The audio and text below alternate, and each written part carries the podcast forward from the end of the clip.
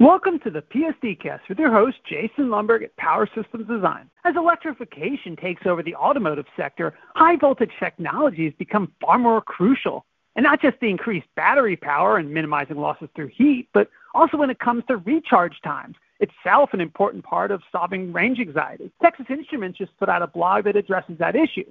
High voltage technologies are key to empowering a more sustainable future. And on the line, we've got Roland Sperlich, Vice President and General Manager for the Interface products at TI, to discuss that. Roland, thanks for joining us. And beyond my meager introduction, why are high voltage technologies so important for EVs? Uh, hi, Jason. Thanks for the opportunity here today. Uh, obviously, high voltage technologies are, are critical in electrical vehicles, whether it be for efficiency reasons, when we think of uh, how you get the power from the charging station to the car or to the battery specifically. Uh, when you have uh, higher voltages, you can get that current across faster.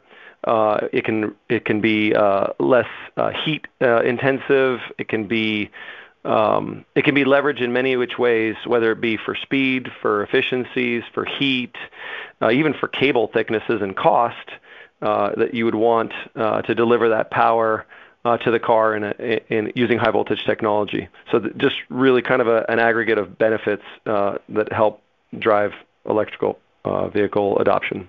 Okay, now how do high voltage technologies help minimize losses through heat? Yeah, so it's kind of a conversation around efficiencies. You know, um, in in general, when you do power conversion, whether it be from AC to DC, um, there's losses, right? And so what you really want to have is the minimum amount of those losses. When you uh, kind of similar to when you you know plug in your phone or historically back in the day would have plugged in your phone the connector would have been hot.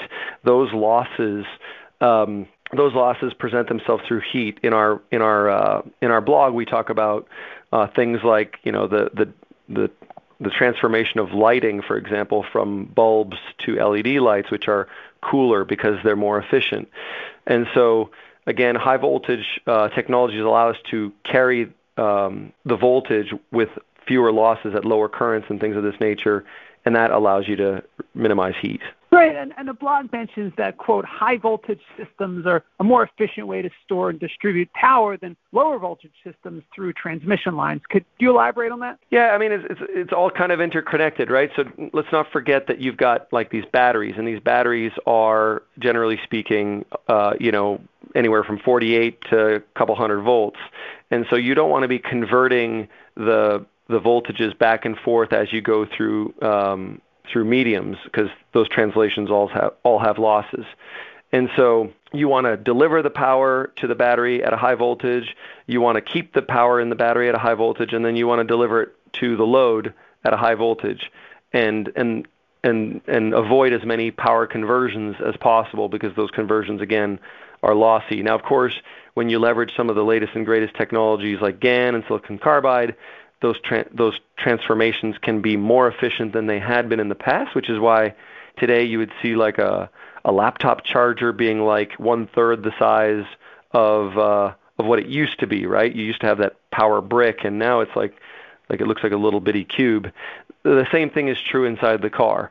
You make it lighter, you make it more efficient, um, and and uh, and those technologies are kind of critical to enabling that. Okay, well, um, cards on the table right now. What's the biggest barrier to the widespread adoption of EVs? I love that question.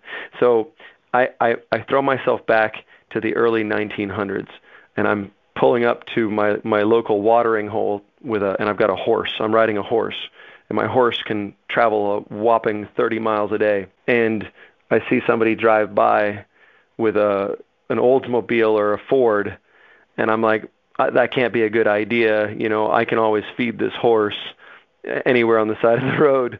Where am I going to get hmm. gas for that crazy looking vehicle? And back in the day, you'd literally have to go purchase gas at like pharmacies and black blacksmith shops.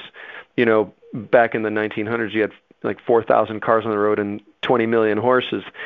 Um, and and I, I, I did a little you know research on this one, and by the 1920s you had like 15,000 gas stations, and by the 70s you had 200,000 gas stations. So today you'll find about 13, 130,000 quote unquote gas stations for electric vehicles uh, around the United States. Um, and those are uh, are you know servicing you know just a little over three million cars today. Um, so one of the biggest challenges that we have or that they had back then was things like range. Of course, the car clearly had back then 150 to 175 miles of range. Electric cars today are already starting at 300 miles of range, but the anxiety might be around charging and perhaps when you get to that charging station, you know, how long it's going to take to charge a vehicle. If it takes you 5 minutes to fuel up a car and it takes you an hour to charge up a an electric vehicle, you know, are you sitting at the pump, you know, wasting your time kind of thing.